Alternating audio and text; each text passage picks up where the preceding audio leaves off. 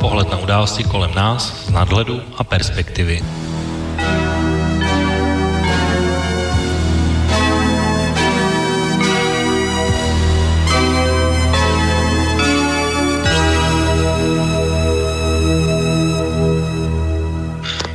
A příjemné páteční, páteční odpoledne, vážení posluchači. Dneska máme pro někoho šťastný, pro někoho nešťastný pátek 13. října 2017. Začíná další relace Okénko a od mikrofonu vás zdraví Intibo. A dneska naším hlavním tématem bude hlavně debata na, nejen nad katalánským referendem, ale budeme se bavit hlavně na takové téma separatismu, budeme se bavit o důvodech, které k němu vedou, budeme se bavit o různých paralelách a budeme právě to, hlavně to katalánské referendum srovnávat právě s jinými referendy a cestám k nezávislosti ke kterým je tohle referendum přirovnáváno a na konci doufám, že nám zbyde ještě chvilička času, protože do voleb parlamentních v České republice chybí už pouhý týden a za týden v tomhle čase už voliči budou moci hlasovat a dávat své hlasy politickým stranám, tak doufám, že nám vyjde ještě čas na to, že snad dáme s o to nějaké predikce, jak by to mohlo dopadnout, jak si myslíme, že by to dopadnout mohlo. A když říkám my a mluvím o Otovi, tak on bohužel minule, jak si technika mu nedovolila eh, se zúčastnit relace s panem poslancem Ondráčkem, tak ale doufám, že dneska je to jinak, že ten pátek 13. pro něj nebude nešťastný, ale o to slyšíme se, všechno funguje. Slyšíme se a tím všechno funguje, hezký podzimní večer. Tak jsem rád, že všechno, tak jsem rád, že technika dneska funguje. A my, než se pustíme do debaty, tak já hned úplně na začátku řeknu takové ty technické věci. Když by se se do naší, a myslím si, že místy určitě vzrušené debaty bude, uh, tak eh, když byste se do ní chtěli zapojit, tak uh, můžete použít naše tři tradiční způsoby, to znamená přes e-mail na e-mailovou adresu studiozavináč.slobodnývysilač.sk nebo přes naší webové stránky, kde máte takový zelený odkaz otázka do studia a můžete položit otázku takto, a nebo můžete zavolat na telefonní číslo 048 381 01 01. Tak, takže takové technikálie a úvod bychom měli za sebou, protože jsem říkal, že těch informací dneska bude hodně, tak eh, bez jakýchkoliv dalších okolků se hned pustíme do té debaty, hlavně na to téma Španělsko a respektive Katalánsko. Já, protože vždycky ten vztah mezi Španěli a Katalánci se přelévá do souboje nebo personifikovaného souboje mezi Madridem a Barcelonou a tím pádem trošku na fotbalové téma mezi Reálem a FC Barcelona, tak já bych dneska použil takový, takové fotbalové přirovnání a interpretaci těch posledních událostí v Katalánsku nebo Španělsku, které reflektuje různé názory na tohle referendum a jeho výsledek. Tak uh, zkuste schválně poslouchat, jak bych to viděl já. Uh, v podstatě menšina fanoušků a hráči Barcelony říkají, že jejich klub vyhrál jednoznačně 5-0, že je rozhodnuto. Někteří z nich ovšem také říkají, že zápas ještě neskončil a bude se prodlužovat až do konečného rozhodnutí a někteří další z nich ale chtějí ještě s Madridem jednat na výsledku o výsledku a na výsledku se domluví v zákulisí. Je, jedna strana fanoušků. Co se týká uh, fanoušku Barcelony, tady ještě ale problém, protože většina fanoušků Barcelony na zápas vůbec nepřišli a nedávají takhle náhodou za pravdu Madridu, že ten výsledek je, má být jiný. Takže to je, co se týká fanoušku Barcelony. Co se týká fanoušku Realu Madrid, tak ty naopak říkají, že Madrid vyhrál, vyhrál 1-0 vlastním golem Barcelony, hrát dál se už, nebo opakovaně rozhodně nebude a zápas končil. Španělská disciplinárka, takřka ústavní soud říká, že zápas se sice konal, ale bez ohledu na dění na fotbalovém hřišti jeho výsledek v žádném případě neplatí, takže se vlastně nic nestalo. Uh, ale tohle ještě ani není všechno, protože jsou tady ještě neutrální fanoušci na tribunách a ti si tím, co vidí na, na hřišti, vlastně vůbec nejsou jistí, co se, co se děje a napětě čekají, co se ještě na hřišti bude dít dál. A pak jsou tady ještě někteří další, kteří by řekli a soudí, že výsledek ovlivnil podplacený ruský rozhodčí Vladimír Putin, který měl ovlivnit výsledek ve prospěch Barcelony, zatímco jiní fanoušci z druhého konce stadionu by přísahali, že to nebyl Putin, ale americký rozhodčí maďarského původu George Soros, který podplatil přímo některé hráče a že to není zdaleka poprvé, kdy tyto dva rozhodčí podobným způsobem ovlivňovali jiné zápasy na jiných hřištích po celém světě. Takže je to zamotané a nevíte, co z toho platí nebo neplatí žádný výsledek výše, výše řečeného, anebo jaký výsledek platili v jiných zápasech a za jiných okolností, taky o tomhle bude dnešní relace. Faktem ale zůstává, že to celé referendum, když odhlédnu od té fotbalové analogie, tak uh, vlastně nevzbudil pozornost ani tím svým průběhem a na čemž by zase tak nebylo nic zvláštního, protože to nebyl první případ katalánského referenda, o čemž taky budeme mluvit za chvilku, ale hlavně se zapsalo do děnin takovým tvrdým policejním zásahem, které do Katalánska vyslal, vyslal španělský premiér Rajoy a zjevně se striktními úkoly na zjednání pořádku, za což je terčem kritiky ze všech stran. A tento týden navíc katalánský parlament vyhlásil takovou odloženou samostatnost a co udělá Madrid v reakci na ní se vlastně neví, protože on sám neví, co vlastně je ten výsledek toho referenda. Takže je to takové celé zamotané a pokusíme se k tomu přijít dneska na kloup. Já o to na začátku bych položil takové dvě jednoduché otázky. Ta první, když použiju tu analogii z toho fotbalu, tak ve které té skupině ty jsi, Madrid nebo Barcelona? No,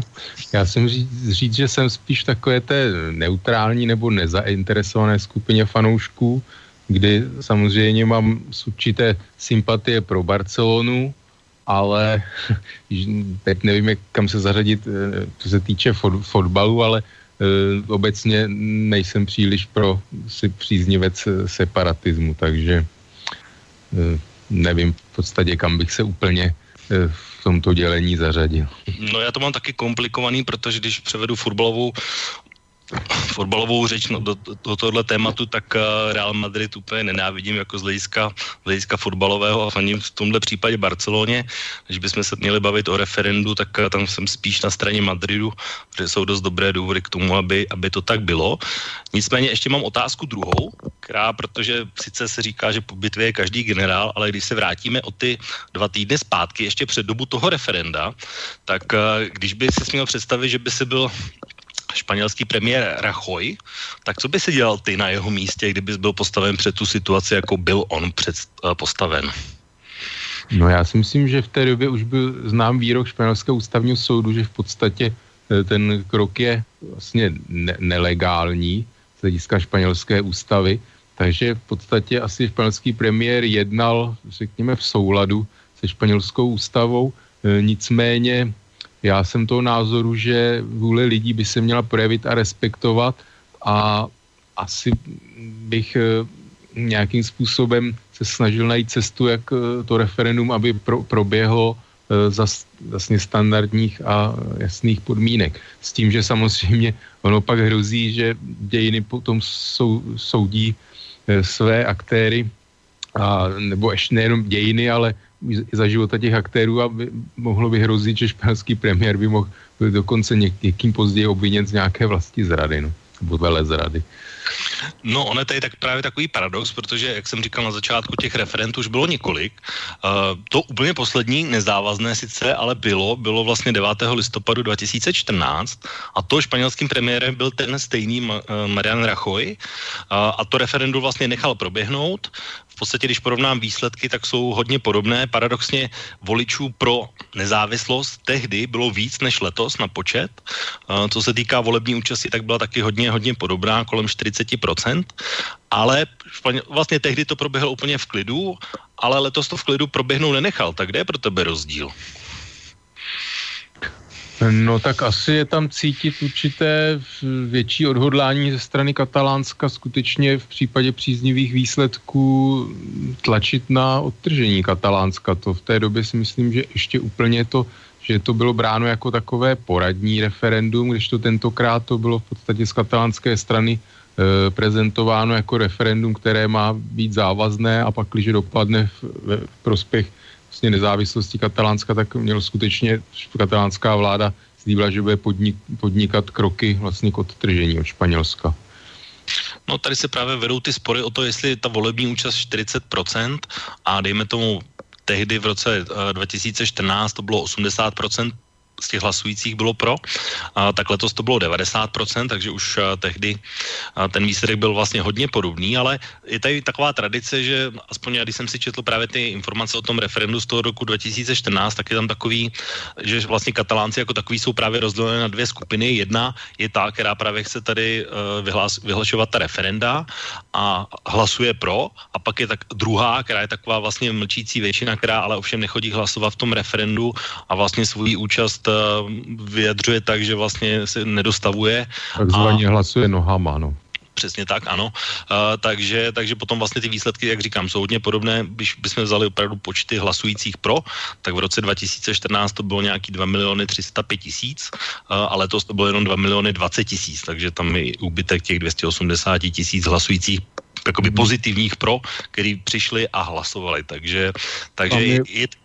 No, můžeš povídat. No, že v tom je určité vysvětlení, protože v roce 2014 ta situace byla jiná. Eh, ono vlastně v případě Katalánska, tam to se budeme bavit vůbec o takových proměných vlastně základních, které vedou k takovýmto hnutím a vlastně touhám a snahám. Tak v roce 2014 ještě ve Španělsku velice silně bylo cítit vlastně z dozvuky, nebo ne už probíhala, ale vlastně ekonomická krize velká Španělsku a víme dobře, že Katalánsko je vlastně nejbohatší část Španělska a ten pocit takzvaného toho doplácení, že by Katalánsku samostat, samostatnou Katalánsku se dařilo líp a prostě nemělo by tolik dluhů a tak dále,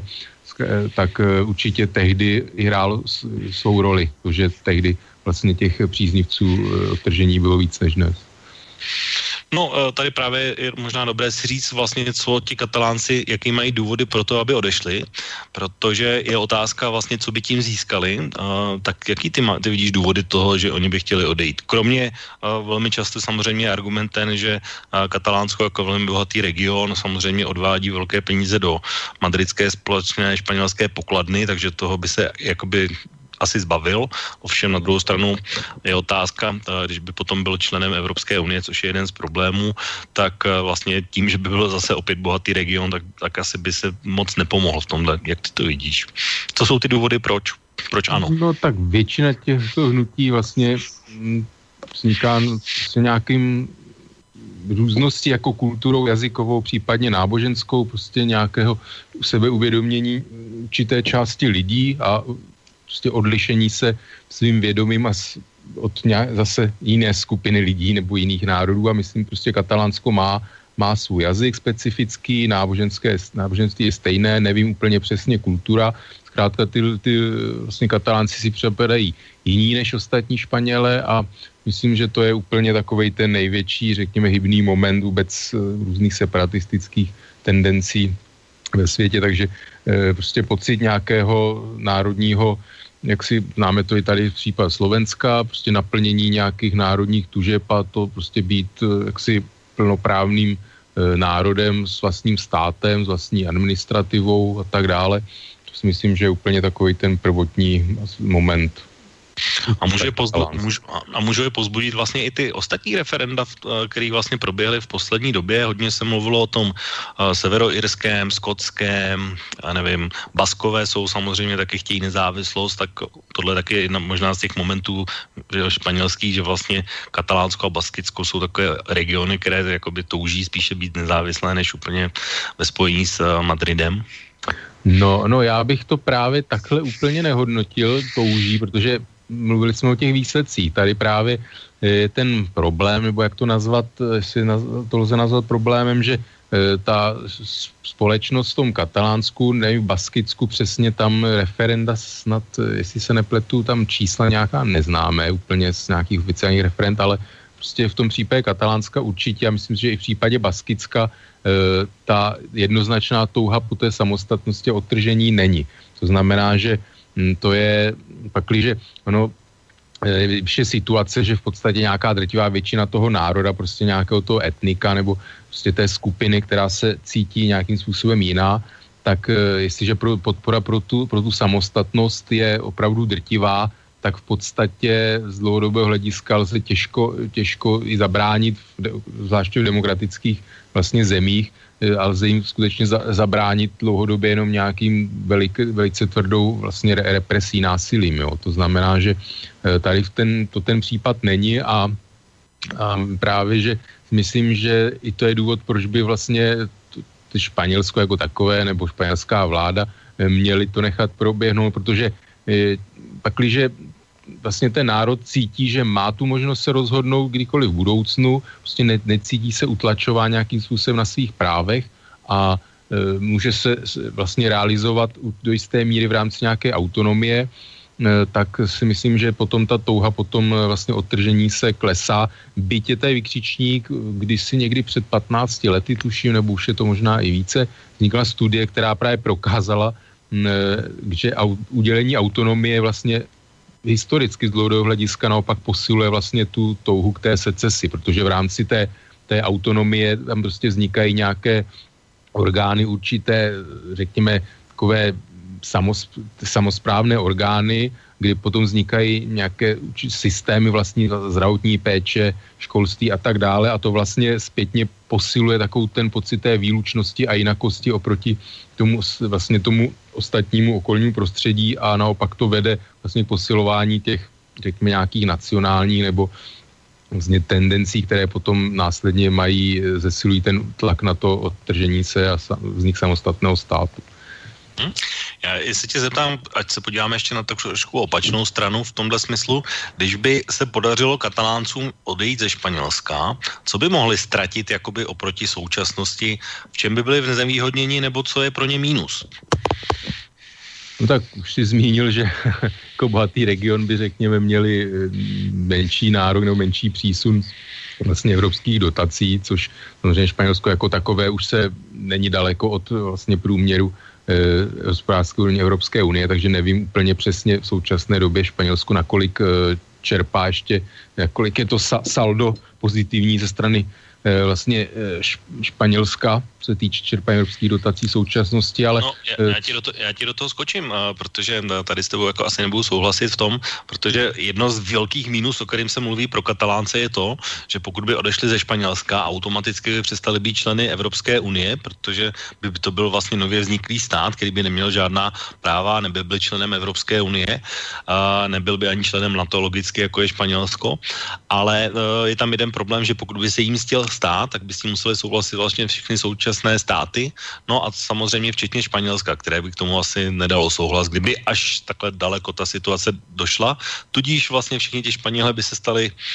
takovým, no, Monakem v podstatě, jakoby malým státečkem, který ale není členem a nemůže využít těch uh, výhod, které má jako součást Španělska. Tak Monako má ze speciální status s Francií, takže tam to není úplně, že by Francie byla v nějakém antagonistickém vztahu s Monakem ale samozřejmě, ale já, takhle Jean-Claude Juncker řekl, že eh, v podstatě Brusel by nezávislost Katalánska uznal, pakliže by uznala vlastně centrální španělská vláda. Tady samozřejmě se bavíme o tom, pakliže by, eh, řekněme, tam došlo k nějaké dohodě a Španělsku by vlastně neblokovalo nebo nějakým způsobem nemělo tendenci Katalánsko trestat. A to, že, to, že to, o čem si mluvil, tak eh, víme, že spousta vlastně španělských firm celošpanělských, které měly hlavní sídlo nebo eh, v Barceloně nebo v Katalánsku, tak už své sídla přesídlují vlastně mimo Katalánsko právě asi jako symbolicky nějaké vyjádření určitého postoje a určitě i z toho důvodu, aby vlastně v případě odtržení se Katalánska a Španělska vlastně měli sídlo na území na území vlastně členského státu Evropské unie a vztahovaly se na ně vlastně všechny výhody jednotného trhu. Takže samozřejmě, že pakli, že by to došlo vlastně jednostranně k tomu e, odtržení se od Španělska a Katalánsko by tím pádem přestalo být členem eh, těchto nadnárodních organizací, tak samozřejmě, že by to e, byl nějaký vlastně nevýhoda a byla by to byla by to pro Katalánsku samozřejmě problém, protože katalánská ekonomika jako taková je nejenom do Španělska, ale silně vlastně integrovaná do evropské, takže určitě by to bylo e, mínus velké. No, španělský premiér řekl, že nedopustí nezávislost Katalánska v žádném případě, takže je hodlám použít ještě daleko na, na drastičtější metody v tom smyslu, že a nejenom kromě zásah té policie, o kterém bych chtěl mluvit ještě za chvilku, tak vlastně připadá vlastně v úvahu i nějaké omezení té autonomie, a ekonomické oslabení, to je to, co si říkal, a může samozřejmě přijít nějaká blokáda, ať už námořní nebo pozemní. A, ale jenom já jsem zrovna shodou okolností asi předevčírem poslouchal rozhovor nějakého Španěla na české televizi, který vlastně tam citoval španělskou ústavu, což je takový ten základní kámen madridské argumentace, která kromě toho, že vlastně Madrid nebo ten ústavní soud rozhodl, že to referendum je nelegální, tak vlastně ta ústava naopak ještě umožňuje naopak tu autonomii úplně zrušit, umožňuje vlastně zrušit i tu katalánskou vládu, to znamená současného premiéra a v podstatě by to znamenalo předčasné volby v Katalánsku, takže ta ústava, vlastně Madrid má všechny ústavní páky vlastně k tomu, aby mohl zabránit podle práva, když to budu brát takhle, tak vlastně té, té nezávislosti, protože vlastně ta ústava mu dává bohaté, bohaté možnosti toho, co dělat. A to je právě třeba i ten pohled, který mám já, já, jak jsem říkal na začátku, že fotbalově spíše Barcelona, nebo určitě Barcelona, ale v tomhle případě uh, já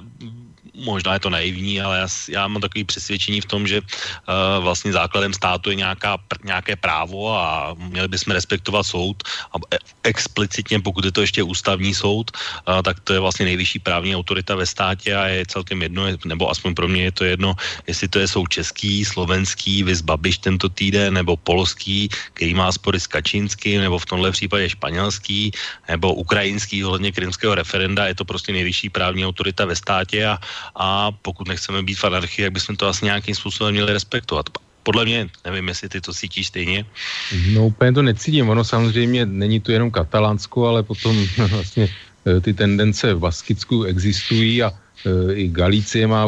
určité hlasy, jsou i v Galícii, to znamená, že ono by to mohlo nastat takový dominový efekt, takže e, to je, prostě, si myslím, i to je důvodem, proč vlastně Španělsko takhle, nebo centrální vláda postupuje svěřepě, ale to, jak si říkal, použití síly. Já si myslím, že to je právě kontraproduktivní, protože pak, když by došlo k nějakému opravdu krve prolití masakru, no tak to by si myslím, že by byl mm, takový spouštěcí signál, který by právě mohl eh, způsobit to, že na tu, pro tu nezávislost od, od Španělska eh, by se přiklonila právě nějaká výraznější většina katalánců a to by právě byl mm, vlastně konec na jednotné Španělsko, nějaký velký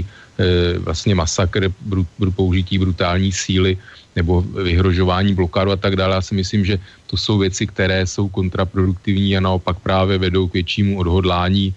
po samostatnosti, protože pak, když se ten národ nebo nějaké prostě ta skupina lidí e, si cítící nějaké společné zájmy a společnou kulturu, prostě identitu, tak e,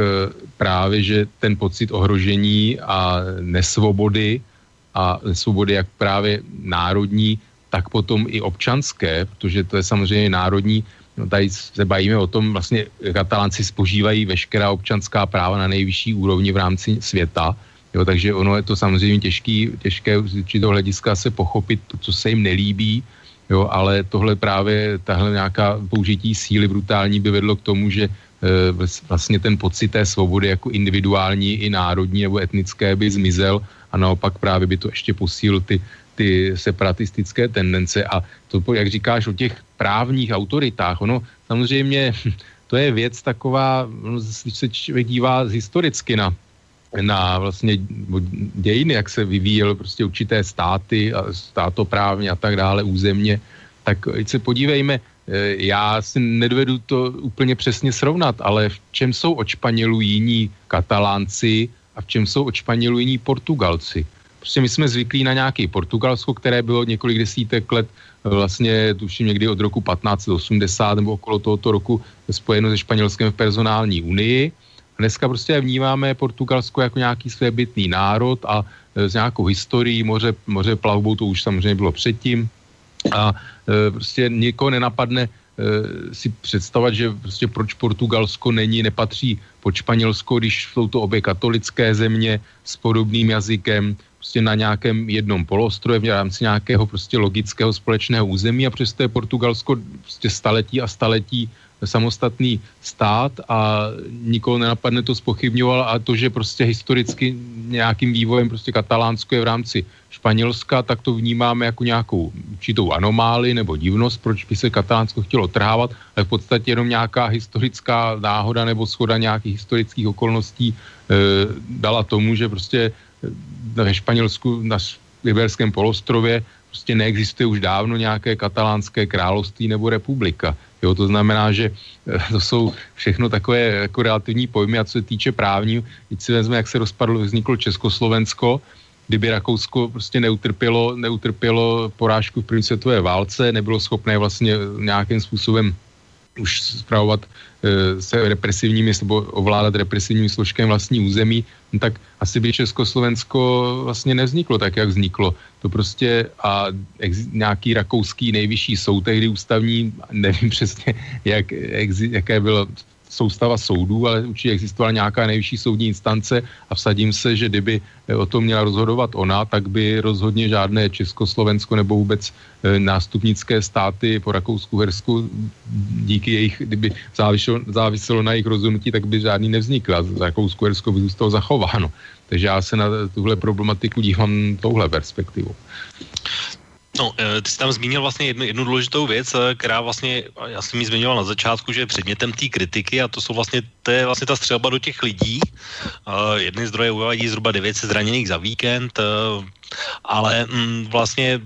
je otázka, pro, proč se vlastně tohle stalo, nebo proč se to, to nechalo zajít až do téhle míry, protože podle mě jako střílet na lidi je nesmysl samozřejmě a, a, a Rachoj udělal velkou chybu v tom, že a, pokud tohle připustil a ty policajty tam poslal s tímhle úkolem, tak asi zvolil velice špatnou variantu, kterou nemohl nic získat, spíš přesně jak si říkal, tak a, mohl jenom ztratit, takže proč to udělal zrovna takhle, mě je úplně záhadou, protože a, logicky by se aspoň pro mě nabízela, pokud už se teda rozhodl použít policii nebo nějakým způsobem tomu bránit, tak by mělo obsadit vlastně ty volební místnosti nebo prostě, jo, jako by bránit vlastně to jiným způsobem, ale určitě ne střílet do lidí. To si myslím, že je, že je chyba. No chyba, tak ono v určitém momentu prostě to dojde, dojde k takovému prostě zlomu, kdy v podstatě to je buď a nebo. Jo, já zrovna takhle vidím prostě uprchlickou krizi. Tam, tam to bylo,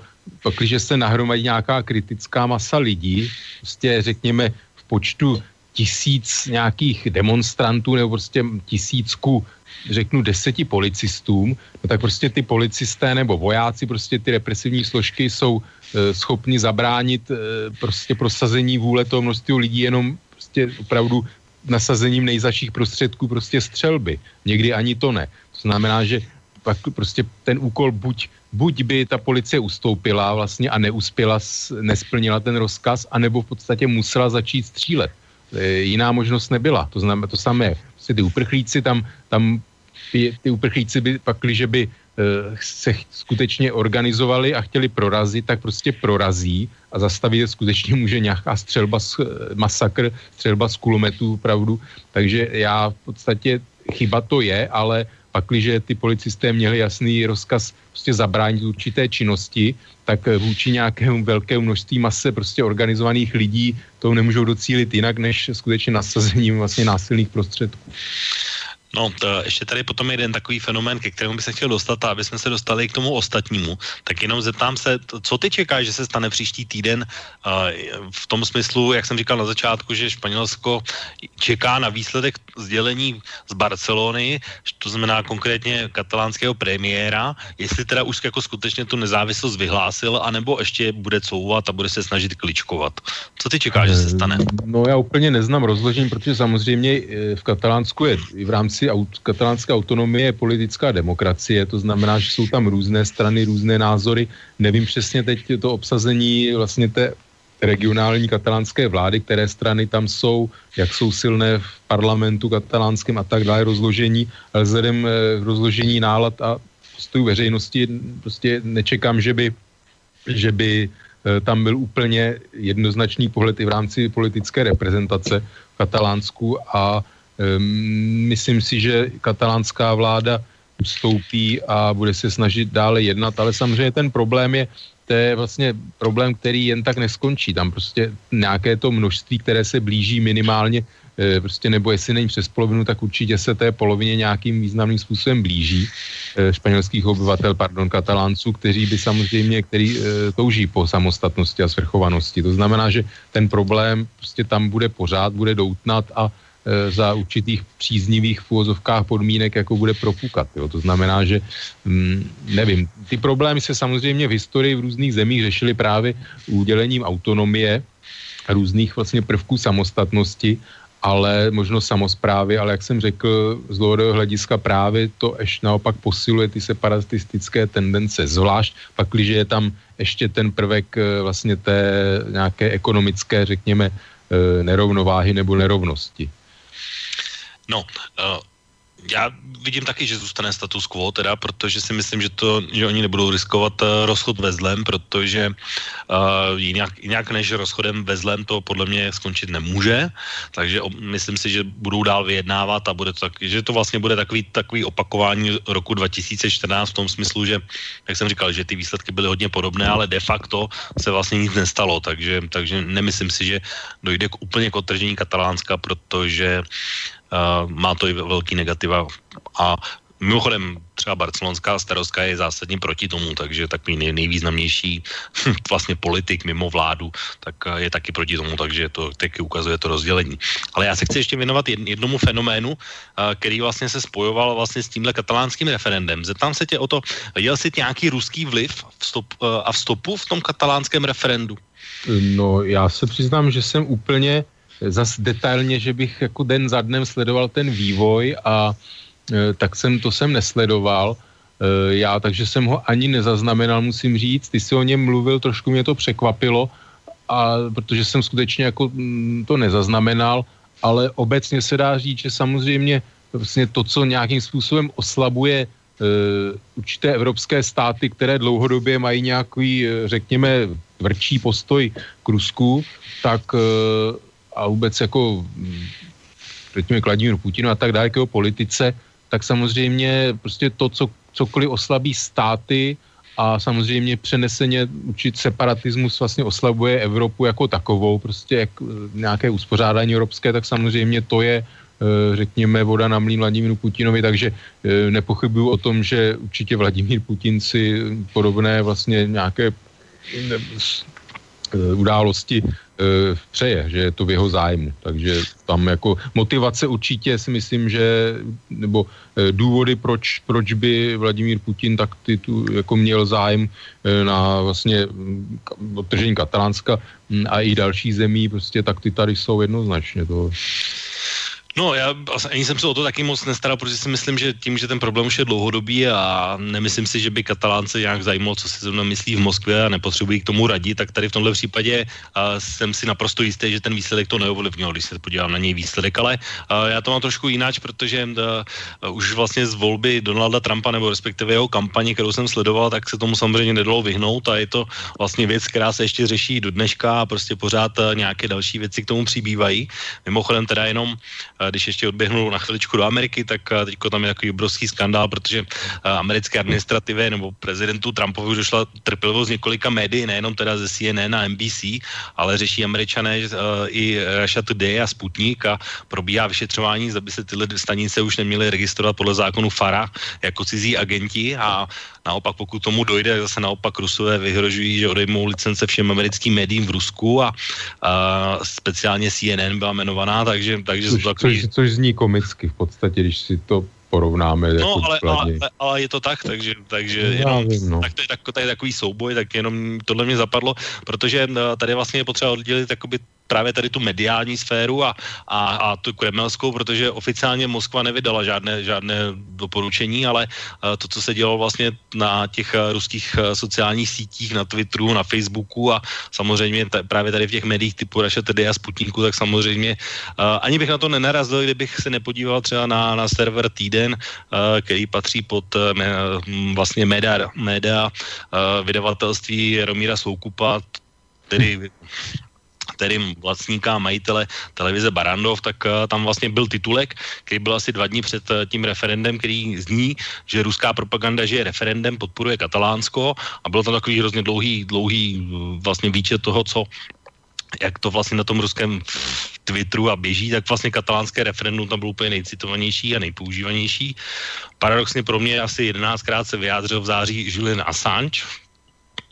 což je velice zvláštní pro mě. No, to vlastně ten vliv se rozebíral u Alexe Jonese na Infowars, takže, takže téma to nepochybně bylo. Já tady mám takový hrozně dlouhý seznam, mohl bych tady říkat nějaké případy, ale fakt je ten, že uh, asi takový hlavní, hlavní moto bylo to, že uh, když tady dám třeba deník vzhled, tak ten napsal, že Španělsko násilně potlačuje katalánské jaro, jeden titulek, nebo že krymské jaro se přestěhovalo Pyrenejí. Jak ty vidíš srovnání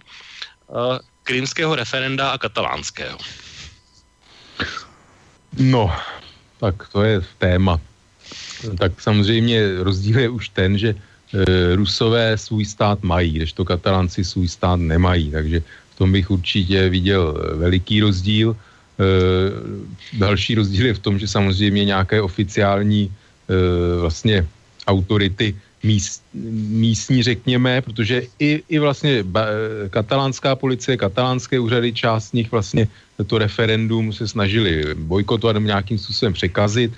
To na Krymu nebylo a samozřejmě i taková ta, e, teď teda to srovnání není úplně koš, košer, ale ta vnější síla, to znamená v případě e, katalánská, ta španělská centrální vláda se snažila to zabránit to referendum, kdežto na Krymu to samozřejmě Rusko to referendum podporovalo ale zase tady ten rozdíl si myslím, že ehm, Právě to je, to je z toho důvodu, proč, proč tvrdím, že to referendum mělo proběhnout v Katalánsku, byť teda jako nějaké, řekněme oficiálně, že v pořádku poradní, ale že nebude mít vliv na prostě další nějaký politický vývoj v Katalánsku. Ehm, kdežto samozřejmě na Krymu já si nedělám iluze, nebo takhle, to, že by samozřejmě se vyslovilo víc než 50% obyvatel na Krymu pro Eh, tržení od Ukrajiny a připojení k Rusku, to o tom jsem přesvědčen a o tom nemám žádné iluze. Na druhou stranu, otázka, jestli bylo to referendum svobodné, férové, tak v žádném případě nebylo, protože známe výsledky, někde byly přes 100% a tak dále. E, Ukrajinci vlastně na Krym, kteří byli, tak byli zastrašováni krymští Tataři a tak dále, propaganda naprosto jednostraná, vlastně pro odtržení od Ukrajiny a tak dále, takže v žádném případě krymské referendum podle mého názoru nebylo svobodné a férové, byť samozřejmě jsem přesvědčen o tom, že, že i kdyby bylo férové naprosto a svobodné, transparentní, tak by samozřejmě ten výsledek byl eh, pohodlně přes 50% pro připojení k Rusku na Krymu. No, já vlastně mám tady připravenou takovou jednu ukázku právě, s, která srovnává, eh, protože tam je ještě jedna věc, eh, jakoby srovnání, protože když se takhle bavíme o těch různých referendech a se k nezávislosti, tak já původně jsem měl vlastně to připraveno tak, že se budeme bavit v podstatě ještě o jiném referendu, které proběhlo asi dva týdny před tím španělským a to bylo to eh, kurdské vlastně na území vlastně Sýrie, Turecka a tak dále, kde je vlastně ta turecká menšina Iráku. No, pardon, to bylo na území Iráku. No ano, uh, tak já jsem říkal Irák. Takže tam vlastně je to takové druhé K a pak se to vlastně přelilo právě i na ten Krym díky tady té ruské stopě, kde vlastně to srovnání s Krymem padalo velmi často a tím pádem samozřejmě se vyskytlo ještě čtvrté K, které souvisí s Krymem a to je Kosovo, což je takový další, další, dal, další připodobnění toho. Tak já jsem vlastně připravil takovou jednu ukázku, která je z poslední hodiny vlka, je trošku delší, ale mm, je to takhle umyslně, protože tam se vlastně uh, srovnávalo právě porovnání toho katalánského referenda a porovnání Krymu a porovnání Kosova. Tak uh, pojďme si pustit tu ukázku a já pak k tomu mám docela dlouhý komentář, takže pustíme si pustit tu ukázku. No a tu by ti někdo povedal, no, no, no, pozor, to nemůžete takto tvrdit, lebo však pozrite sa, čo spravili Rusi v případě Krymu. Však oni ten Krym zobrali pod seba, uh, v podstate to odobrili, keby im naozaj išlo o to, že by nechceli podporovať tieto odstredivé síly, tak by v živote Krym pod seba nezobrali, lebo by im ne. potom hrozilo, že tento príklad budú chcieť nasledovať ďalšie krajiny v rámci Ruskej federácie? Žádnej, žádnej problém s Krymem by nebyl. Kdyby Nikita Chruščov, tak to mimochodem Ukrajinec, nebyl e, v roce 1956 k nějakému výročí připojení Ukrajiny do rodiny e, svobodných států Sovětského svazu nebyl připoje, nebyl odtrhal Krym od Ruska, kde tradičně byl, a nepřipojil ho nuceně k Ukrajině, tak nikdy by nebyl Krym. To je, to je jeden důvod. Druhý důvod je, že nikdy by nebyl Krym, kdyby nebylo Kosova. Kosovo, eh, Kosovo byl ten okamžik, kdy přestali eh, platit hranice v Evropě tak, jak vznikly po druhé světové válce. Protože eh, Československo se rozešlo dobrovolně na základě přání obou národů. U, u Jugoslávie už to tak úplně neplatilo, ale, ale budiš. Ale Kosovo znamenalo konec platnosti hranic, tak jak byly ustavený jako výsledek druhé světové války, tak e, jako ani, ani tak by nebýt Kosova by, by nebyl Krym. A třetí důvod je, že Rusko zabralo Krym nikoli kvůli tomu, že by chtělo k sobě připojit asi 600 tisíc obyvatel a, a kus území. Obyvatel i, i území má Rusko dost, ale kvůli tomu, že šlo o naprosto pro Ruskou federaci o strategicky životně důležitý region, protože vlastně Sevastopol je hlavním přístavem ruský černomorský flotily, hmm. že vlastně je to jediný vhodný přístav v teplém moři, s výjimkou Vladivostoku, oni, oni jinak nemají, nemají přístup k teplýmu moři. Čili pro Rusko to, to byla strategická záležitost bytí nebo nebytí, protože já mám v dokumentaci, která se váže ke Krymu, je to na kose eh, na stránce Fakta o Ukrajině, tam pokud si někdo začne hledat, tak tam najde, eh, najde staženou stránku z oficiální eh, vývězky investičních akcí US Navy, kde US Navy e, vypisovala zakázku na obnovu e, areálu e, střední školy, jedné střední školy v Sevastopolu. A e, proč by US Navy opravovalo nějaký gymnázium v Sevastopolu, zejména teda, když se na to podíváš, co, jak to mělo vypadat, tak je zcela jasný, že to bylo, že to bylo už dopředu myšlený jako kasárenský objekt pro americkou armádu. Hmm. Jo, čili eh, Moskva rozhodně nemohla, nemohla připustit, aby přišla o svůj nejdůležitější vojenský přístav na Černém moři a rozhodně nemohla připustit, aby tam přišly, přišly americké eh, vojenské síly. To je, to je naprosto jasný. Hmm. Čili z těchto třech důvodů vznikl Krym. Ani e, e, problém s Krymem, ani jeden není naplněn v Katalánsku. No já, si, já jsem nikde nečetl, že by Moskva podporovala eh, katalánský referendum a na ruských serverech jsem eh, chvilku taky byl tenhle týden, i, i když jako ruština už s ní mám problém, tak, eh, tak jako eh, se mi nečte úplně snadno v ruštině, ale byl jsem tam a nikde jsem nezaznamenal, eh, kromě vyjádření o tom, že, eh, že tam byla brutalita, že hm, eh, prostě ještě pár drobností, ale oficiální Moskva nikdy nic nevydala takového a podle mě ani nevydá. Tak to byla ukázka z hodiny vlka. Já k tomu mám docela komentář, ale o to chceš, chceš to komentovat chvíli? No, to bych docela i rád okomentoval. E, s tím Sevastopolem strategickým významem se jako souhlas, tam samozřejmě, ale to právě popírá to, že e, vlastně říká, že kdyby nebylo Kosovo, nebyl by Krym, no samozřejmě, že by, že i kdyby nebylo Kosovo, tak by samozřejmě byl Krym právě kvůli tomu Sevastopolu, takže tady si vlastně e, tam řečník protiřečí v podstatě sám, že to vůbec e, ten Krym, to Kosovo, pardon, je používáno právě jako, jako taková určitá výmluva k různým akcím právě, když se řeklo, tak vy jste, vy jste vlastně donutili Srbsko, nebo respektive jste jako ustavili Kosovo jako nějaké porušení určitého práva mezinárodního a tak dále a proto my, na, my, my můžeme legitimně dělat to, to a to. A tady samozřejmě a výrok, že Rusko má dosti obyvatel a území, no tak to je samozřejmě jako ústené úsměvný, protože Rusko samozřejmě má území z objektivního důvodu hodně, ale tomu nikdy nebránilo v tomu dobývat a obsazovat ještě další území. A co se týče obyvatel, tak samozřejmě to je relativní, protože Rusko e, vlastně vymírá a sam, jako co je dosti obyvatel prostě to, to že připojíte další, vlastně další nějaký eh, vlastně etnicky, etnicky sjednotíte, sjednotíte eh, vlastně své území nebo svůj stát s územím, kde vlastně etnicky žijou, dá se říct, stejní lidé, rusové, stejnou řečí mluví, mají stejnou kulturu, no tak to samozřejmě je e, jaksi něco, něco v zásadě pozitivního plusového, kromě toho, že tam se musí stavit drahý most přes Kerčskou úžinu a že, e, že musí vlastně,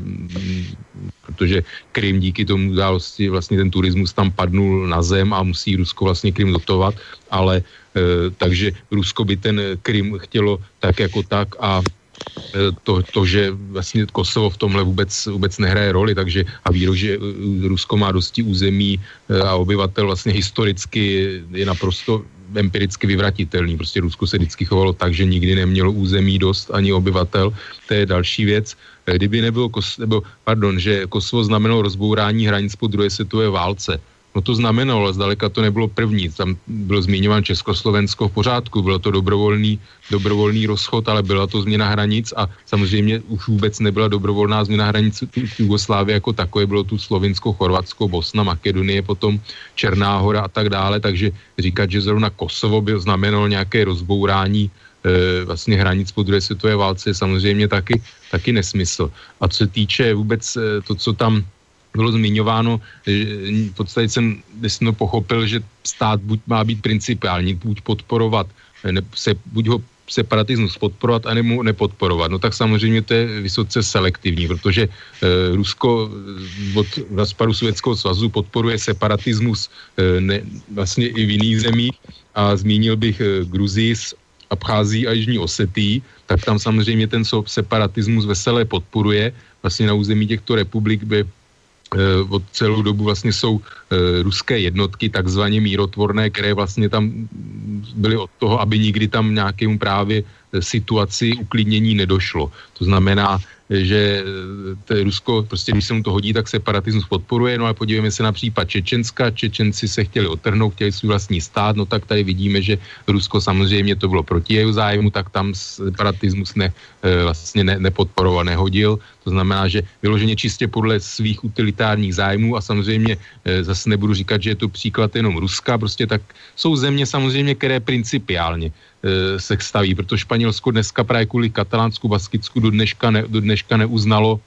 existenci Kosova. Jo, a těch příkladů je víc, takže samozřejmě jsou státy, které uh, určité nějaké principiální stanovisko hájí, protože Španělsko prostě nemůže říct, podporujeme Kosovo, samostatnost, ale vy tady doma, katalánci, vy na to nemáte nárok. No, ale pak jsou samozřejmě země, jako je Rusko, které samozřejmě může podpor, řekne, my podporujeme samostatnost. Osety, Abcházie, ale bu, bu, bu, běda vám, když by se od, od nás někdo chtěl odtrhnout, tak, tam, tak vás vy, zbombardujeme, vybombardujeme vaší zem e, na pádrť, bych řekl. Takže to je můj asi komentář. No, já bych měl trošku delší a teda děkuju a um, nějaký věci bych taky řekl, ale řeknu to trošku a úplně jinak. Ale začnu ještě z trošku úplně z jiného konce. Uh, mě vlastně jakoby k tomu, proč jsem, proč jsem tohle pustil a proč jsem to chtěl komentovat, tak bylo nejenom to srovnání vlastně v těch uh, ruských médiích ohledně katalánská a Krymu, ale vlastně už mě trošku načal minule uh, pan poslanec Ondráček, když mi říkal, že modré přilby na Donbase nemůžou být, protože by vol, uh, brzdili volný pohyb osob a zboží, tak jsem si říkal, že si mě dělá legraci, ale neměl jsem moc času už na to reagovat, takže jsem si říkal, že si to nechám na někdy příště a spojím to. No a poslední vlastně takový další hřebíček vlastně bylo tento týdenní vystoupení Miloše Zemana, který vlastně jakoby označil za uzavřenou záležitost z hlediska práva nebo reálného stavu a vlastně, že by měl vlastně Ukrajina s Ruskem se domluvit na nějaké kompenzaci za Krym, což podle mě je naprostý nesmysl, takže tyhle dvě země se na, na ničem samozřejmě dohodnout nemůžou. A vlastně už dřív Miloš Zeman vlastně říkal vlastně, že Uh, ruští vojáci na Krymu nejsou, protože to říkal Sergej Lavrov, tak tomu Miloš Zeman věří, další nesmysly typu jako Peroutka a já nevím, všechno možný, uh, takže Miloš Zeman vlastně byl taky další hráč. A potom chci říct ještě jednu věc k tomu, ještě než začnu, jakoby, co se týká té argumentace, tak uh, vlastně chci to, chci to komentovat, i když vím, že mno, mnoho posluchačů se mnou souhlasit nebude. A ale myslím si, že to za to stojí. Tak pojďme si říct ty argumenty. Já jsem si to udělal opravdu podrobně, takže vzal bych to postupně. Uh, tam vlastně padlo, že uh, problém Krymu vzniknul tím, že ho daroval Chruščov Ukrajině, uh, protože byl Ukrajinec, což mimochodem není pravda, což potvrdil mimochodem včera v dualogu Petr Žantovský, jak správně, a děkuji mu za to, řekl, že Chruščov nebyl Ukrajinec. Uh, Chruščov, pokud si dáte do Google místo narození Chruščov, tak vám vyjede, že se narodil v ruské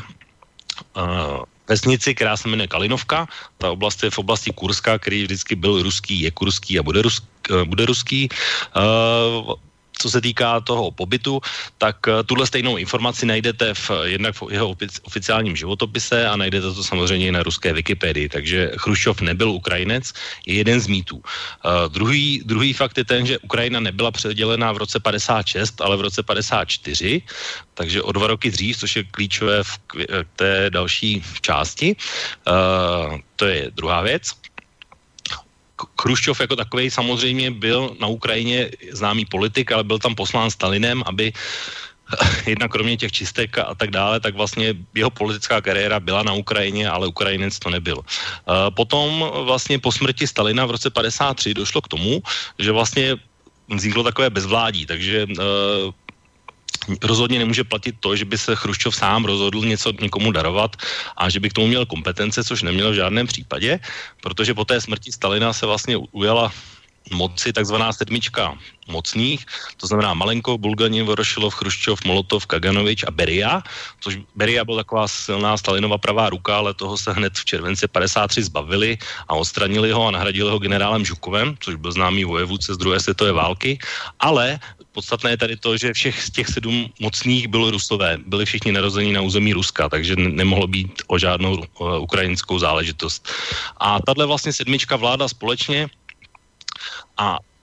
to, co vzniklo vlastně v tom roce 54, bylo vyprovokované někde úplně jinde. Uh, já jenom ještě dokončím tu vládu toho Chruščova, protože Chruščov jako takový uh, se vlastně tím vlastním a jedním vládcem v sovětském stavu svazu stál až někdy mezi červencem 57 a únorem 58 protože ještě mezi tím právě uh, měl tady s těmi šesti různé spory, dokonce se ho podařilo na měsíc odstavit úplně od moci a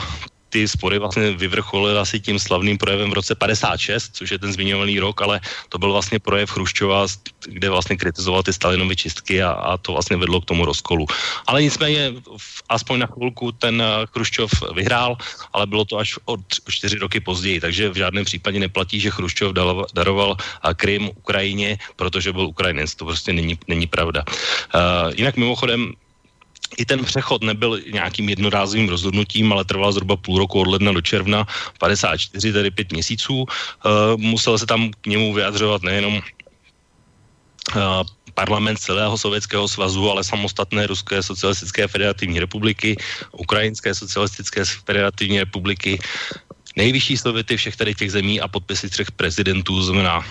toho sovětského Klementa Vorošilova, ruského Michala Tarasova a ukrajinského Demiana Koročenka. Takže a není to tak, že by, že by to byl nějaký jeho rozmár, ale bylo takové celospolečenské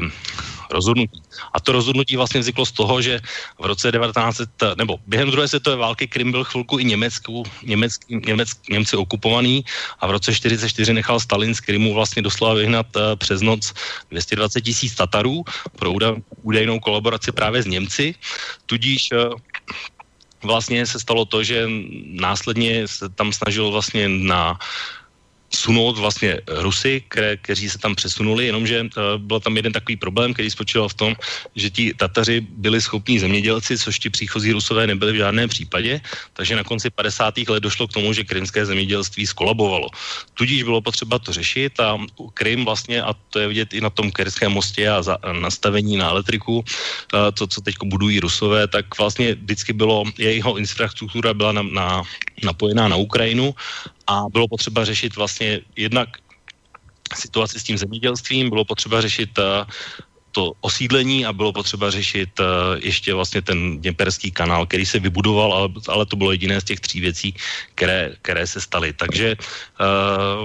ten vývoj byl vlastně úplně jiný a není pravda vlastně ten první argument aspoň k tomu. Uh, jinak jestli Krym byl vždycky ruský, ruský byl až od roku 1783 a ani ten název vlastně není ruský, protože ještě patří z té předchozí doby. Tak. Tak chceš tak, ještě komentovat tuhle no, jedničku? Ano, v podstatě děkuju. Já, mě už ten začátek, když jsem slyšel rok 56, mě uhodil do uší, protože vím, že to nesouhlasí. Samozřejmě, že v, jako Chruščov v roce 54 neměl ještě tu moc. Tam bych jenom řekl takové to schvalování těmi různými sověty, tak to zase byla jenom taková fasáda toho sovětského komunistického režimu. Tam samozřejmě to, co se domluvilo v politběru, tak už tyhle ty vlastně loutky, to už bylo jenom odmávání, to už tam nějaká reálná reálné rozhodování vlastně a schvalování něčeho jako neprobíhalo de facto.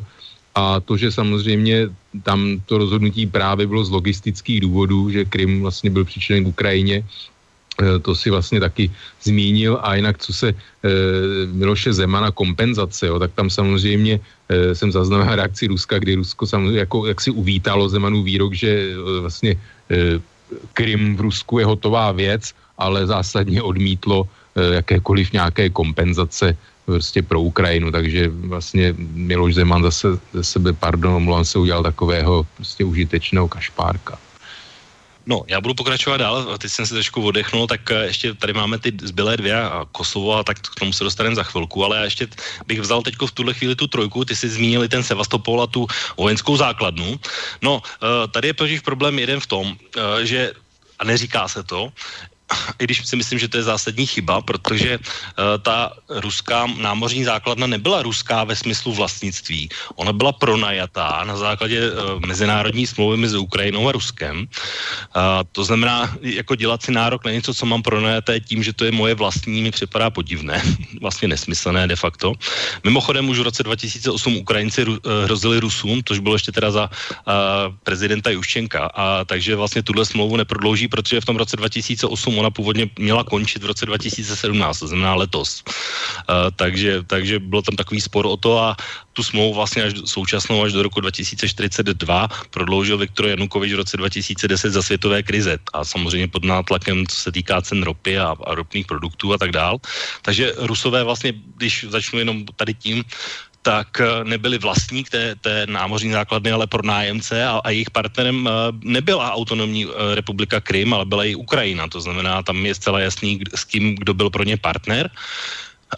A předcházelo tomu samozřejmě ještě to, že v 90. letech minimálně třikrát se z ruské strany dostalo k vlastně garanci toho, že Ukrajina patří včetně Krymu pod Ukrajinu. A totiž tím, že vlastně při rozdělení Sovětského svazu zůstal Krym pod Ukrajinou, v roce 94 bylo podepsané budapešské refer, uh, memorandum, ještě za účasti Velké Británie, Francie, Číny, kde vlastně výměnou za odevzdání všech atomových zbraní ještě z doby Sovětského svazu Rusku. Rusko garantuje, Rusko garantuje Ukrajině vlastně ten Krym a její hranice v té tehdejší podobě. No a třetí je vlastně ta smlouva, co se týká toho pronájmu, tak byla uzavřena v roce 97, takže je jasný, že ještě minimálně třikrát během 90. let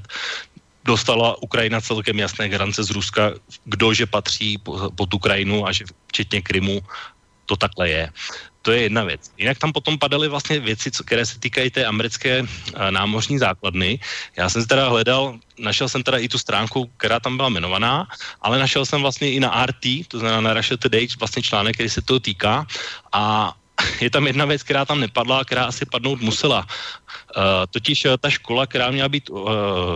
rekonstruována, tak nebyla jediná škola, která byla rekonstruována. To byl projekt, který byl mimochodem vyhlášený v září 2013, to znamená ještě dávno před Majdanem.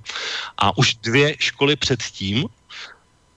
už tam vlastně ta US Navy zre, zrekonstruovala, takže ty, ty rekonstrukce proběhly ještě dávno předtím, takže tohle nebyl ani, jed, ani náhodou jediný příklad eh, té rekonstrukce.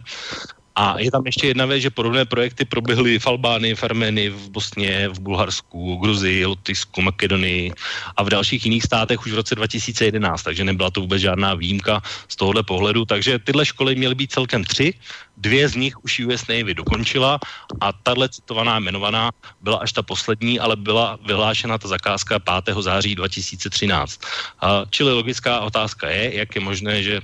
vyhlašují zakázku na stavbu školy, a to i tam padlo taková řečnická otázka, to znamená partnerem pro ně logicky musel být, mohly být jenom dva. Buď to mohla být autonomní vláda na Krymu, anebo to mohla být Janukovič jako, jako ukrajinský prezident. Jiné dvě vysvětlení podle mě nejsou.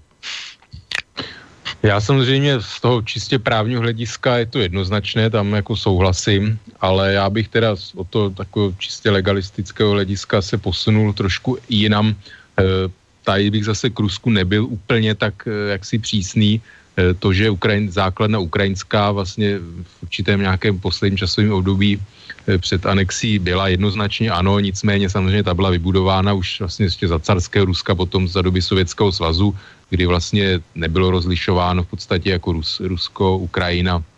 Takže já bych tu základnu, jako řek, dejme tomu, jako to, když Rusové říkají, že je to jejich základna, tak v prostě z takového legitimního hlediska bych s tím souhlasil. Co se týče prostě Rusko, když pominu to, že Rusko tak jako většinu svého území získalo prostě dobýváním a nějakým prostě pod, pod, podmaňováním si místního obyvatelstva, v podstatě zrovna tak jako vznikly USA, tak aby mě zase někdo neobvinil z nějaké jednostrannosti, tak samozřejmě tímhle způsobem dobilo Krym nějakým násilným a e, podmanilo si tamní obyvatelstvo a posléze tam e, místo toho obyvatelstva samozřejmě ty krymští Tataři tam byli potlačováni už předtím a nějaký ten import vlastně, jako ruského obyvatelstva na Krym tam taky vlastně probíhal samozřejmě už dávno před rokem 44. Takže ty rusové tam, tam kontinuálně se stě, vlastně stěhovali nebo byli stěhováni 19. století a samozřejmě pro Rusko to, jak ta hm, historie šla, tak krymská válka proti Rusko versus Turecko Francie, Velká Británie, tak to má velký symbolický význam a Sevastopol je samozřejmě e, město hrdina Sovětského svazu, protože skutečně to bylo jedno z mála míst, kde rudá armáda dokázala vlastně dlouho odolávat, ať teď přesně nevím, od tuším srpna 41 do června 42 vlastně dokázala, Sevastopol se dokázal ubránit vlastně útoku německé 11. armády. To znamená, že prostě z hlediska nějaké historického tak dále ten Krym pro Rusko má, a zvlášť Sevastopol, určitě tento význam. Takže tady bych se z hlediska určitě nějaké legitimity a historie jako byl schovývavější. Byť samozřejmě primárně původně ten, nebo jak si ten prvotní moment byl, že Rusko prostě ten Krym nějakým způsobem násilím, násilím dobilo a obsadilo, takže zase ta legitimita tady zase vracím k tomu, že ta historie je nějaká a prostě kdy je ten bod nula, od kterého se budeme vlastně, kterému se budeme odkazovat, kdo je ten původní nějaký e, právoplatný, le, legitimní vlastně nějaký obyvatel a vlastník zemí, že jo, to jsou strašně relativní složitý věci. No, to já s tím souhlasím a ty jsi to říkali předtím v tom, v té předchozí odpovědi, že vlastně uh, mezi, mezi Kosovem je, což je takový rok 99, vlastně kdy byly takový ty první, první spory a bitky se Srby, které vlastně musela řešit ty rezoluce OSN, tak až od toho tržení 2008, tak vlastně to bylo jedno, srovnání, ale Krym byl až o 6 let později, takže já sám sebe se ptám, co teda, jak to, že od, v roce 2012 se nemluvilo o žádném odtržení Krymu a, a je to podle mě účelovka trošku. Uh, ale jenom ještě jednu věc chci říct, eh, jak jsem říkal o těch právních následcích uh, a o těch ústavních soudech, tak uh, existuje i úst, protože mimochodem mluvil o tom i včera Petr Žantovský v dualogu, tak uh, on tam citoval, že ukrajinská uh, ústava umožňovala vlastně vyhlásit to referendum, není to pravda. Uh, ukrajinská ústava z roku 2010 umožňovala sice vy, vyhlásit vyhlásit referenda v těch místních věcech, ale jak, jakmile se jednalo o hranice celé Ukrajiny, tak eh, ne, ne, jediný, kdo mohl vyhlásit tuhle, tohle referendum, bylo celoukrajinské referendum ve všech oblastech. Muselo se na to sebrat eh, několik milionů podpisů ve všech těch oblastech a teprve potom se mohlo vyhlásit, takže ten ukrajinský parlament neměl žádné legální právo ten to referendum vyhlásit. A existuje mimochodem i rozsudek ústavního soudu Ukrajiny, které ještě ale vynesl dřív, než proběhlo to referendum, takže bylo to ze 14 15. března, kdy konstatuje, že to vyhlášené referendum porušuje minimálně tři články uh, ukrajinské ústavy z hlediska toho, že nejsou splněny ty podmínky na to, aby tohle referendum mohlo být jednak platné a jednak, uh, že ta autonomní republika neměla právo ho vyhlásit. Tak jenom ještě bych chtěl tohle napravit jako jednu z věcí ze včerejšího dialogu, na kterou jsem nemohl reagovat. Já ještě vůbec to srovnání Kosovo, Krym, tak samozřejmě vývoj v Kosovu, to nebylo, ten, ten vývoj probíhal od 80. let jednak populační exploze vlastně kosovských Albánců, kdy e, tam vlastně jako, kosovští ambácích bylo minimum, ale prostě ten e, rozdíl e, v porodnosti a tak dále e, dospěl do určitého stavu, kdy prostě to Kosovo bylo etnicky tém, tém, jako zdrtivě většiny albánské. Další věc je to, že Kosovo samozřejmě mělo v bývalé v rámci svazu federativní Jugoslávie mělo status autonomie,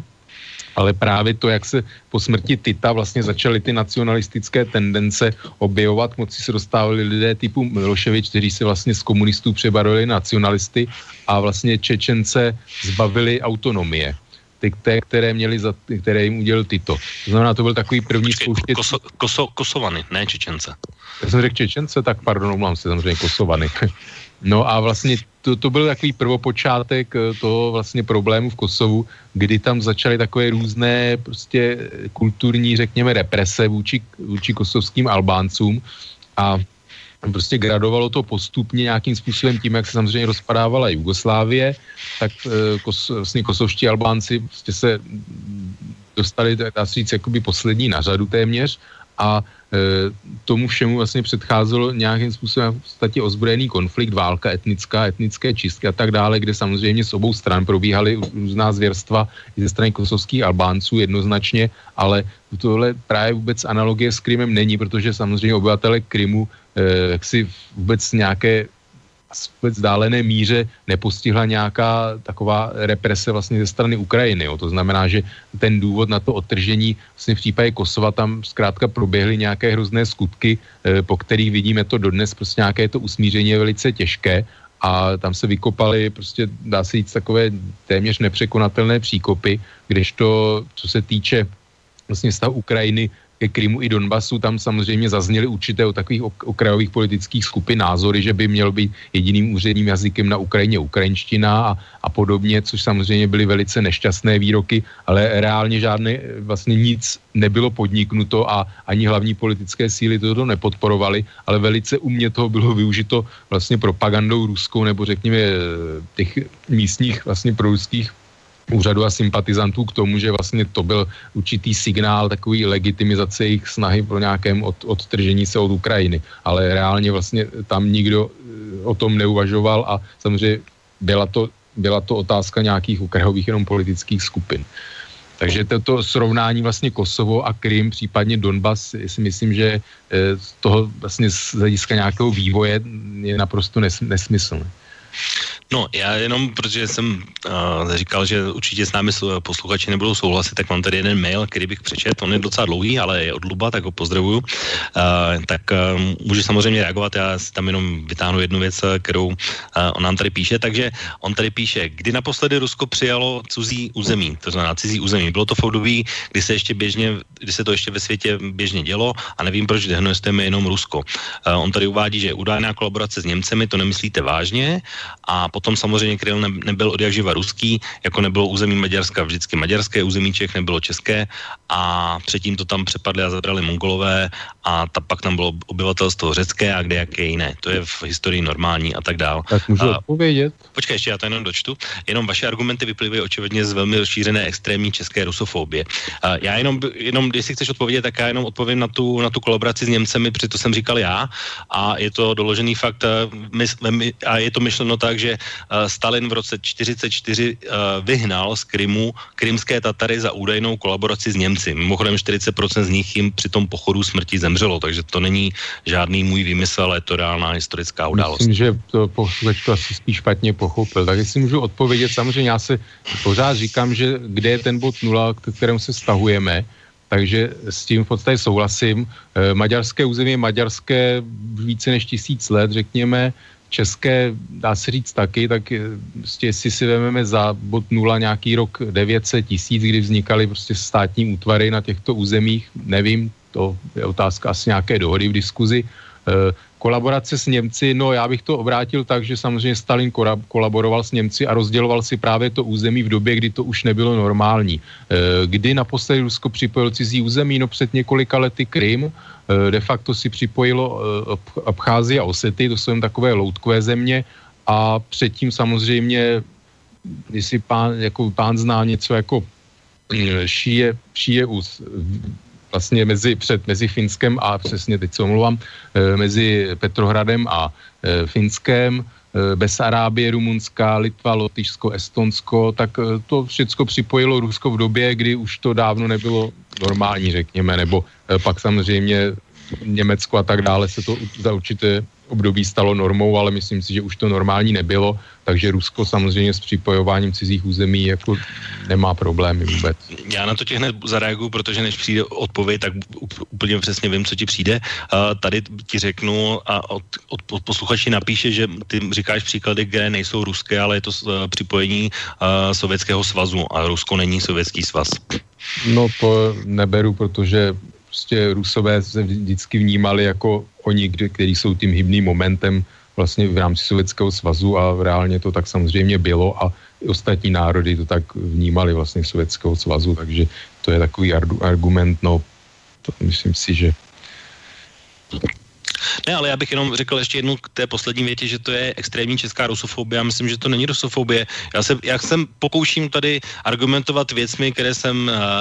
které jsem schopen doložit, kde jsem je našel, jsou věci, které jsou prostě pravdivé a, a pokud eh, někdo říká, že Chruščov je Ukrajinec, ale je narozený eh, v Rusku a celý Sovět Sovětského svazu v době, kdy se převáděla Ukrajina, byl kompletně ruský, tak eh, prostě nemůžu, nemůžu mlčet k tomu, že, že, že si to Ukrajinec převedl sám Ukrajině z nějakého neznámého důvodu. To prostě uh, omlouvám se posluchači, ale není to rusofobie, snažím se jenom to napravit uh, takové ty různé mýty, které tady fungují. Nic, nic jiného zatím nehledejte. A ještě po jednu poznámku, já jsem právě to srovnal vlastně to, ten vznik toho impéria zrovna tak se vznikem Spojených států, které samozřejmě ty území zabíralo násilím od původního obyvatelstva, nebo někdy ne násilím, ale nějakými smlouvami, které samozřejmě později byly porušovány a nebyly dodržovány a tak dále. Takže to, že jaksi jednostra, jednostranně e, vlastně tady nějakým způsobem vystupuju proti Rusku, já se učím velikými výhradami vůči e, Rusku historicky a vůči současném režimu netajím, ale určitě se snažím být objektivní a proto jsem i zmínil Spojené státy a není to samozřejmě daleka věcinou Spojených států nebo Ruska. Tak, já bych to jenom vlastně tu naší debatu ještě posunul k tomu Zemanovi, protože ty jsi vlastně neměl šanci na rozdíl ode mě už to komentovat, tak uh, bereš to jako Miloš Zeman jako Krym, když už se o něm bavíme, jako uzavřenou záležitost navždycky? No, já takhle, v podstatě já principiálně do jisté míry s Milošem Zemanem v tomto souhlasím, protože Ukrajina samozřejmě nikdy nemůže úplně uh, jak si s tím stavem souhlasit tak, jak je. Uh, já v podstatě věřím tomu, že prostě dřív nebo později v Rusku, řekněme, vznikne nějaký standardní politický režim, abych to tak řekl. Kritici můžou říct nějaká loutka, loutky západu nebo podobně, v pořádku, nechám jim jejich názor. A prostě na tahle reprezentace samozřejmě bude snažit nějakým způsobem tu záležitost s Ukrajinou dohodnout, byť samozřejmě já respektuju to, že na Krymu prostě že většina, prostě většina obyvatelstva jsou etničtí rusové, kteří samozřejmě pod Ukrajinu zpátky eh, chtít nebudou. A těžko, těžko je nutit a Rusko asi i v úzovkách normální vláda v Rusku e, by těžko souhlasila s tím nebo dovolila, aby vlastně ty obyvatele v úzovkách prodal nebo nějakým způsobem vrátila pod vlastně svrchovanost Ukrajiny. To znamená, že za určitý vlastně fate accompli já tu situaci také považuji a tady v podstatě asi jde o to, aby ten okolní svět se s tou situací nesmířil, protože to samozřejmě nebezpečný precedent. Tam by, ten precedent by byl, kdyby vlastně Albánie připojila Kosovo. Jo, to by byl asi takový, řekněme, v určitém smyslu eh, srovnatelný precedent a k tomu by asi dojít nemělo, byť samozřejmě by to bylo velice logické de facto, ale myslím si, že uh, svět by to uznat neměl a dlouhodobě prostě by tam byl prostor pro nějakou dohodu mezi Ruskem a Ukrajinou v tomto smyslu, kdyby Rusko, i když si to samozřejmě úplně neumím představit, jestli by Ukrajina za nějaké nižší ceny uh, vlastně ropy, plynu nebo za nějaké finanční odstupné, mm, to jako je to v podstatě těž, těžko představitelné řešení jako tohoto problému. No, já hned navážu, protože aspoň minimálně v českých médiích se hrozně často uh, vlastně přirovnávala tahle situace toho, že by, že by se nějakým způsobem Rusko s Ukrajinou domluvili na nějaké kompenzaci, že to je vlastně stejné, jako kdyby uh, Adolf Hitler se domluvil s Edvardem Benešem a zaplatil za ukradené sudety, nebo později za celý protektorát. Jak ty vidíš tohle srovnání z hlediska téhle paralely? No tak ta paralela se samozřejmě nabízí, protože já vždycky Eh, určitá skupina lidí, která protestuje proti Kosovu a jiným případům, ale pak, když přijde, přijde řeč na vlastně Sudety a Němce, prostě říkám, když teda chtějí dovolit, nebo i v případě teda Donbasu a tak dále, že právo na sebeurčení, tak říkám, aha, tak souhlas, vlastně teda souhlasíte s tím, aby sudetští Němci se mohli otrhnout do Německa, to samozřejmě hned eh, na, nastává velké zmatení a eh, že je to něco jiného a tak dále. Takže samozřejmě ty, ty paralely se tady nabízejí a to, že použijí vlastně ukrajinská vláda a politici, eh, já s tím v podstatě souhlasím, ale na druhou stranu já musím říct, že já jsem poměrně dosti sledoval nebo vůbec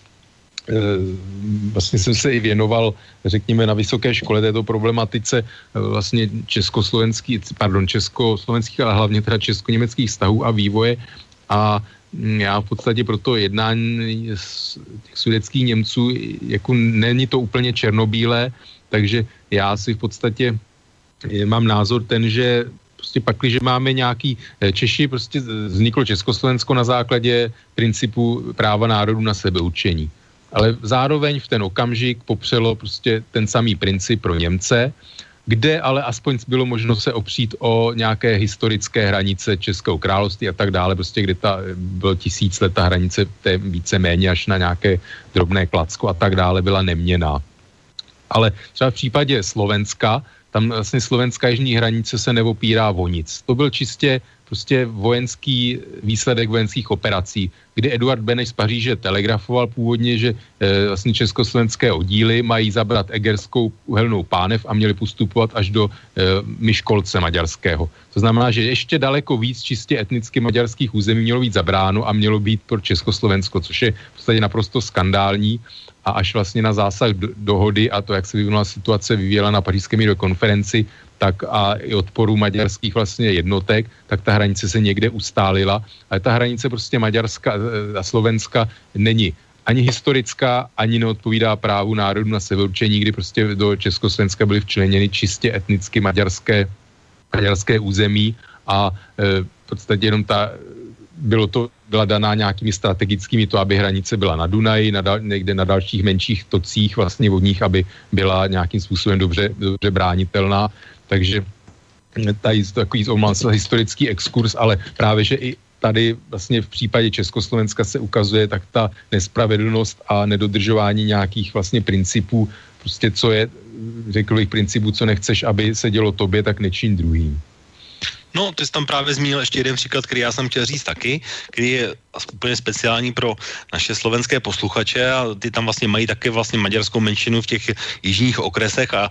nevím, nevím, nejsem si jist, ale asi by se jim také nelíbilo, kdyby Viktor Orbán přes slovenskou maďarskou hranici tam posílal nějakou vojenskou pomoc pro, a nechal provokovat vlastně ty Maďary, aby se otrhli, respektive připojili zpátky k Maďarsku, takže s tímhle opatrně a vracím se k tomu předchozímu, že já to nevnímám jako žádnou rusofobii, ale ty paralely se docela nabízí pro mě a, a aspoň pro mě slo, jako Slovensko je Slovenskem v, v současných hranicích, i když ta menšina má samozřejmě velk, velmi silné postavení, ale nelíbilo by se mi to stejně uh, v tomhle případě, stejně jako v, v případě Sudet nebo v případě Krymu. Ten princip je pro mě stejný. Nevím, no, jestli ty to vidíš stejně, vidím, ale já to vidím tak. se nepletu, tak Slovensko do dnes neuznalo Kosovo. Ne, to je správná informace, neuznalo. Mhm. Neuznalo a v podstatě bylo by to zase veliké chucpe, kdyby jako chtělo uznávat Krym a Donbas a Luhanské nějaké pseudorepubliky z tohoto hlediska, protože prostě normální stát asi by měl teda se držet nějakých principů. Byť říkám vlastně Československo, eh, původní Eduard Beneš, eh, to byla čistá geopolitika, tak jak vzniklo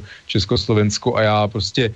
to já v podstatě tak, jak se bylo zacházeno s Maďarskem, Samozřejmě, Maďarsko se zase chovalo v době Rakousko-Uherská nějak, vlastně utlačovalo Slovenc, Slováky a tak dále. Téměř Slo, Slováci jako národ e, zmizeli, přestali existovat maďarizace a tak dále, to je všechno skutečnost. Nicméně ta historická křivda byla e, jaksi pře, pře, zase překryta další křivdou. Myslím si prostě, že Maďarsku bylo ublíženo to, to, co se stalo vlastně v Rumunsku, Vojvodina a tak dále, Jižní Slovensko, že e, Maďarsko prostě má ten pocit křivdy prostě, který Maďarsko má, je oprávněný, ať se na mě nikdo nezlobí. Prostě ta trianonská smlouva je vůči Maďarsku nespravedlivá. To je můj názor a samozřejmě můžeme diskutovat o jednotlivých aspektech, ale těžko mě někdo přesvědčí o opaku. Byť samozřejmě já vůbec eh, jako Viktora Orbána a v, našich, v našem pořadu to dávám neustále najevo, že já prostě ty politiky tohoto typu samozřejmě nemám rád a politiky, kteří roz, rozmíchávají nějaké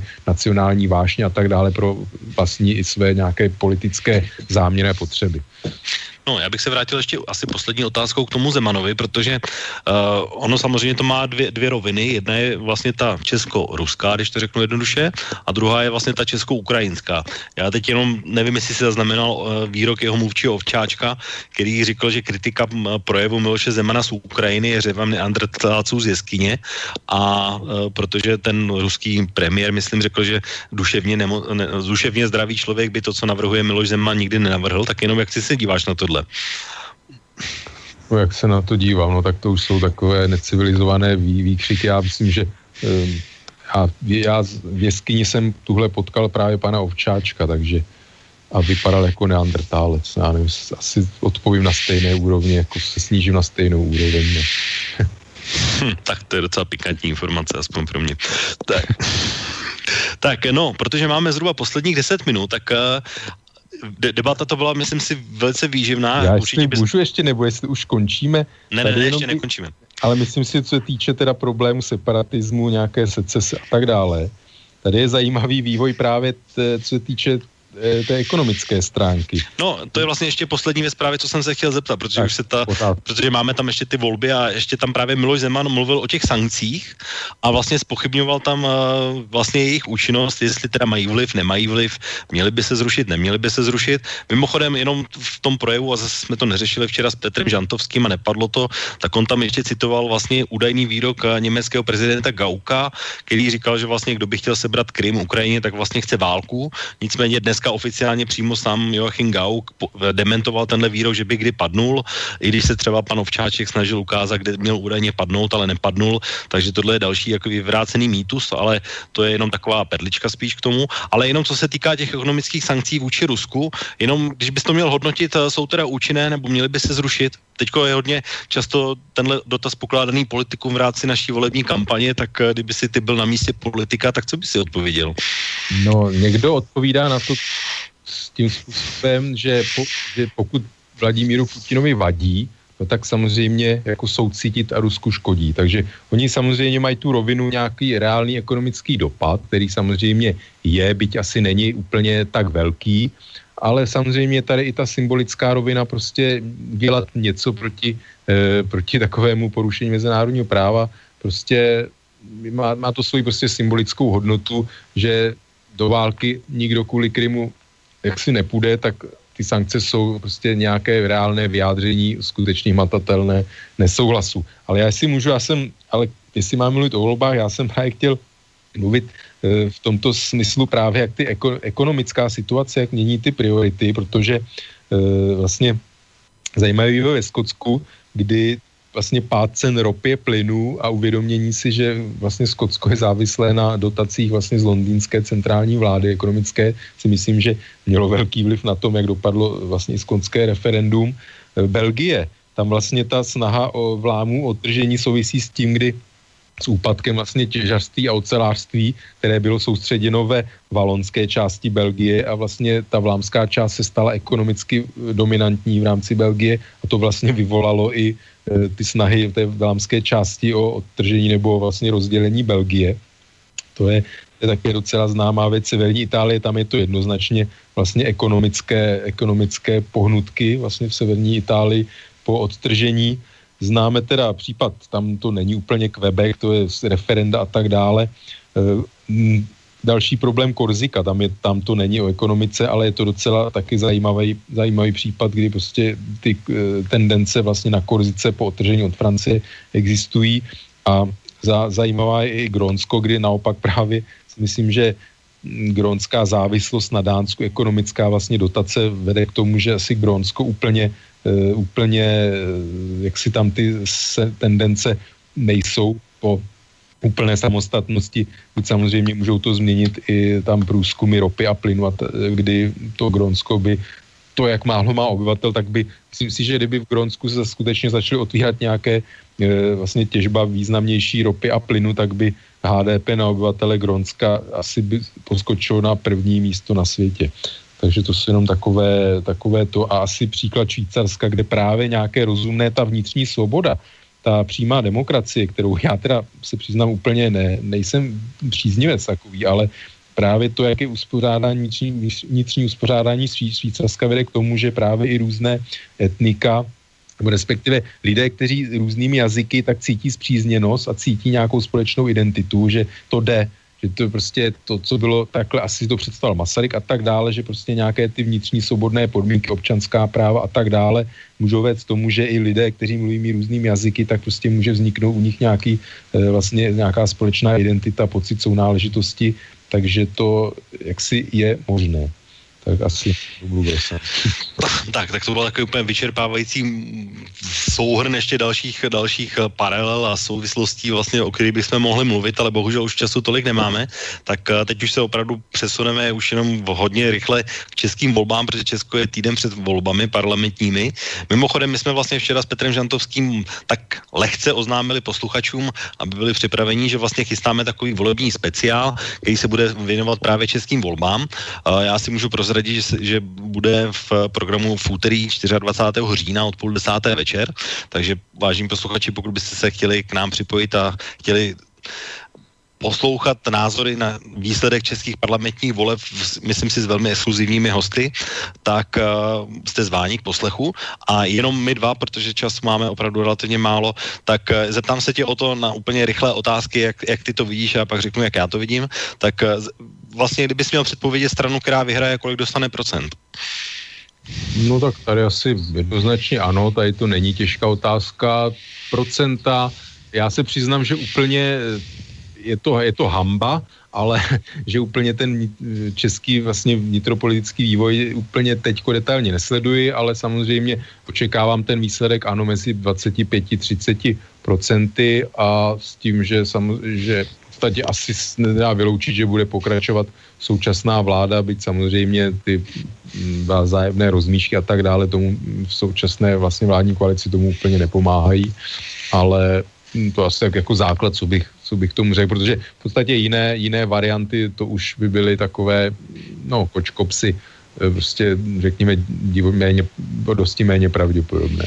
No tak ono v září podle průzkumu ještě 20% voličů nevidělo, koho bude volit, takže ten výsledek může být ještě trošku jiný, než, eh, než ukazují průzkumy, takže to je jenom spíš pro slovenské posluchače. Já typuju, že vyhraje také ano, ale typuju, že bude ten výsledek hodně podobný výsledku posledního vítěze voleb uh, sociální demokracie, to znamená někdy kolem je 20, 21% a myslím si to i z toho důvodu vlastně, že tak jak hýbají kauzy Andreje Babiše, tak ještě čekáme vlastně na výsledek Olafu v kauze Čapí hnízdo. A je tady vlastně i taková slovenská stopa z tohohle týdne, to znamená rozhodnutí ústavního soudu o tom, že byl nebo nebyl, teď vlastně zase zapsaný je jako agent STB, takže možná to třeba na někoho vliv mít bude. A ten, ten pokles těch preferencí se ukazuje, že nějaký vliv to má. Takže kdybych se mě zeptal na stejnou otázku, tak já říkám, vyhraje ano, ale z 21%. Měl jsem tam i otázku, kterou si odpověděl taky, uh, které strany utvoří koalici. Já už několik měsíců jsem taky přesvědčený, že podle těch výsledků, tak jak jsou, tak si myslím, že vydrží současná koalice, i když nemyslím si, že premiérem bude Andrej Babiš. Kdo si myslí, že, ty bude, že bude premiér příští? No, tak to se zase říkám, záleží na, na výsledku voleb. E, tady jenom chci říct, že se obávám, že ty kauzy různé samozřejmě určitý vliv mají, ale nemyslím si, že by měli úplně vliv v řádech 5 a více procent. A co se týče vývoje preferencí, jak ty preference samozřejmě se liší různý, různých agentur a samozřejmě tam jsou nějaké přirozené výkyvy, takže úplně hledat, že by to byl odraz nějaký, eh, co slovenský nejvyšší soud a nález a tak dále, to si úplně nejsem, nejsem jistý jestli tohle bude hrát roli. Záleží tam samozřejmě taky na tom, eh, kolik takových těch, eh, kolik strán se dostane na tu pětiprocentní hranici a s, kolik, s jakým ziskem a podle jak, tím pádem, kolik propadne hlasů a křesel, kolik se bude rozdělovat křesel a tak dále. Ale kdo bude příští premiérem? No, já si myslím, že Andrej Babiš určitě chce být příštím premiérem a pak, když nějakým opravdu, řekněme, no výrazný, v podstatě bude ten odstup alespoň pětiprocentní, tak si, jak si těžko umím představit, že by byla ano ve vládě, které by Andrej Babiš eh, nebyl premiérem. On samozřejmě může na takový ten model Kačínský chtít přistoupit, což si myslím, že by úplně bylo nešťastné. A já bohužel, eh, pak, když se oba shodneme na tom, že vyhraje ano a eh, jaksi standard je, že premiére z vítězné strany, tak se přiznám, že v rámci ano, tam